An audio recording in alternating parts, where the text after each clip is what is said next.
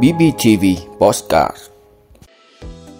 Viện phí áp dụng từ ngày 1 tháng 1 năm 2024 có nhiều điểm mới. Không để xảy ra tình trạng lạm thu đầu năm học. Thực hư thông tin công phượng có quốc tịch Nhật Bản. Cha vượt 1.000 km cứu con gái 16 tuổi khỏi bẫy việc nhẹ lương cao. TikTok dừng hoạt động thương mại điện tử ở Indonesia sau lệnh cấm. Đó là những thông tin sẽ có trong 5 phút trưa nay, ngày 5 tháng 10 của Bosscat BBTV. Mời quý vị cùng theo dõi. Viện phí áp dụng từ ngày 1 tháng 1 năm 2024 có nhiều điểm mới.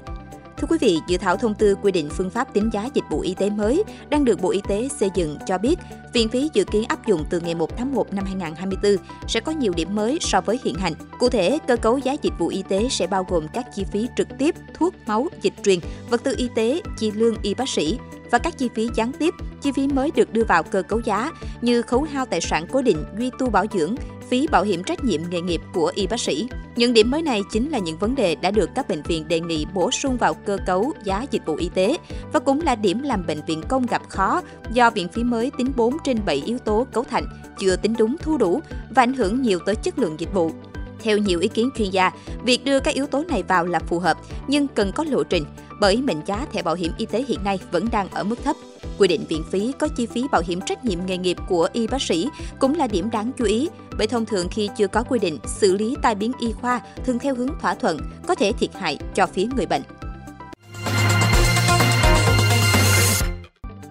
Không để xảy ra tình trạng lạm thu đầu năm học, Thưa quý vị, không để xảy ra tình trạng lạm thu đầu năm học là một trong những nội dung trong công văn gửi các sở và trường học của Bộ Giáo dục Đào tạo. Theo đó, Bộ Giáo dục và Đào tạo đề nghị các bộ cơ quan trung ương, Ủy ban nhân dân các tỉnh thành phố trực thuộc trung ương chỉ đạo cơ quan đơn vị liên quan, cơ sở giáo dục và đào tạo trực thuộc nghiêm túc thực hiện đúng quy định đối với các khoản thu trong lĩnh vực giáo dục đào tạo năm học 2023-2024. Bộ yêu cầu tăng cường thanh tra kiểm tra, giám sát và có trách nhiệm giải trình với người học và xã hội về các mức thu, khoản thu của cơ sở giáo dục thuộc phạm vi quản lý theo đúng quy định, tuyệt đối không để xảy ra tình trạng lạm thu đầu năm học các địa phương chỉ đạo và quán triệt cơ sở giáo dục thực hiện đúng việc vận động, quản lý và sử dụng khoản tài trợ, viện trợ. Các cơ sở giáo dục công khai và cam kết chất lượng giáo dục, điều kiện đảm bảo chất lượng và thu chi tài chính, chịu trách nhiệm giải trình trước người học xã hội về các mức thu. Thực hư thông tin công phượng có quốc tịch Nhật Bản, Thưa quý vị, xung quanh tin đồn tiền đạo Nguyễn Công Phượng có quốc tịch Nhật Bản, những người bạn người gắn bó với Công Phượng cũng bất ngờ về việc này. Ít ngày qua xuất hiện thông tin tiền đạo Công Phượng đã có quốc tịch Nhật Bản từ đầu năm 2023. Tuy nhiên, theo tìm hiểu, đây chỉ là tin đồn, chưa có ai chính thức xác nhận thông tin này, kể cả tiền đạo Công Phượng. Bản thân một số người bạn thân của Công Phượng cũng bất ngờ với thông tin trên. Theo những người bạn của Công Phượng, việc Công Phượng có quốc tịch Nhật Bản gần như không có khả năng. Cũng theo phân tích của người này, nếu con phượng có quốc tịch Nhật Bản, anh buộc phải bỏ quốc tịch Việt Nam, trừ những trường hợp hết sức đặc biệt, người có quốc tịch Nhật Bản mới được giữ thêm quốc tịch khác. Nếu điều đó xảy ra, con phượng không thể khoác áo đội tuyển Việt Nam trong trận gặp Palestine hồi tháng 9 vừa rồi, ghi bàn trong trận đấu này. Trong khi theo thông tin được một số kênh đăng tải ít ngày qua, công phượng có quốc tịch từ đầu năm 2023. Điều này bất hợp lý về mốc thời gian. Cha vượt 1.000 km cứu con gái 16 tuổi khỏi bẫy việc nhẹ lương cao. Thưa quý vị, Công an thành phố Đông Hà, tỉnh Quảng Trị cho biết đơn vị này vừa giải cứu thành công một nhóm cô gái trẻ đang trên đường từ Đồng Nai ra Quảng Trị để qua Lào làm việc nhẹ lương cao theo lời dụ dỗ của một số người quen trên mạng xã hội. Việc giải cứu này bắt nguồn từ thông tin của một người đàn ông tên Nguyễn Bình M, tên viết tắt trú tại Quảng Tiến, huyện Trảng Bom, tỉnh Đồng Nai, là cha của một bé gái 16 tuổi trong nhóm bị dụ dỗ. Con gái ông tên là NQ, tên viết tắt, mới 16 tuổi, đã nghỉ học và đang đi học nghề. Tuy nhiên, ngày 2 tháng 10, ông M không thấy con về nhà nên đã đi tìm. Sau đó, qua một số người bạn của con gái, ông M biết được con đã lên xe ra Quảng Trị để qua Lào theo lời hứa việc nhẹ lương cao của một số người trên mạng xã hội. Cùng trên xe đi với con gái của ông còn có một số cô gái khác cũng bị dụ dỗ bằng hình thức tương tự. Khi kết nối được với một người bạn của con đi cùng trên xe, ông M biết được chính xác con mình đang đưa ra Quảng Trị để đi qua Lào làm việc. Sau đó, ông M đã trình báo cơ quan công an tại Đồng Nai rồi tự mình thuê xe đuổi theo xe khách chở con. Sau khi tiếp nhận tin báo, công an thành phố Đông Hà khẩn trương tiến hành xác minh. Đến khoảng 21 giờ tối cùng ngày, công an thành phố Đông Hà phát hiện chiếc xe khách chở nhóm bị dụ dỗ dừng trước bến xe Đông Hà. Thời điểm trên, có hai ô tô đến đón cả nhóm đưa lên vùng biên giới huyện Hướng Hóa. Lực lượng công an sau đó đã mời những người liên quan về trụ sở làm việc. Theo thông tin ban đầu, sau khi nghe một số người trên mạng xã hội giới thiệu sang Lào sẽ có việc nhà lương cao, nên Quy đồng ý đi theo.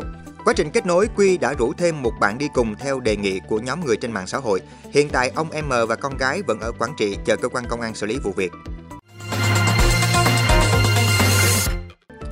TikTok dừng hoạt động thương mại điện tử ở Indonesia sau lệnh cấm. Thưa quý vị, theo hãng tin AFP, TikTok sẽ ngừng tính năng TikTok Shop tại Indonesia từ ngày 4 tháng 10. Tính năng này cho phép người dùng TikTok mua bán ngay trên mạng xã hội này như một sàn thương mại điện tử thông thường. Động thái trên của TikTok nhằm tuân thủ lệnh cấm bán hàng trên các nền tảng mạng xã hội của chính phủ Indonesia. Lệnh cấm này có hiệu lực từ hôm 27 tháng 9, cho phép các mạng xã hội quảng cáo sản phẩm nhưng không được trực tiếp buôn bán chúng. Theo Bộ trưởng Thương mại Indonesia, Zulkifli Hassan, lệnh cấm này nhằm bảo vệ hàng triệu đơn vị kinh doanh vừa và nhỏ của nước này. Thương mại điện tử không thể trở thành mạng xã hội, đó là hai điều khác nhau, ông Hassan cho biết. Trong nhiều tháng trước đó, một bộ phận đông đảo người dân Indonesia đã kêu gọi chính phủ nước này tăng cường quản lý mạng xã hội và thương mại điện tử. Những nhà bán hàng truyền thống cảm thấy công việc làm ăn của mình bị đe dọa nghiêm trọng khi họ không thể cạnh tranh về giá với TikTok Shop và những nền tảng điện tử khác. Đáp lại lệnh cấm trên, ngày 3 tháng 10, TikTok Indonesia cho biết họ ưu tiên việc chấp hành luật pháp và quy định sở tại, sẽ ngừng các giao dịch thương mại điện tử trên TikTok Shop.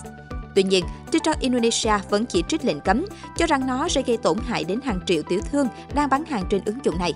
Với 125 triệu người dùng, Indonesia hiện là thị trường lớn thứ hai thế giới của TikTok, chỉ đứng sau Mỹ. Cùng lúc, xứ Vạn Đảo cũng là một trong những thị trường TikTok Shop lớn nhất toàn cầu.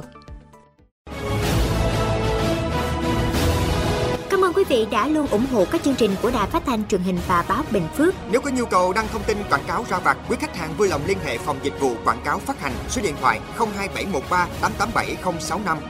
BBTV, vì bạn, mỗi ngày.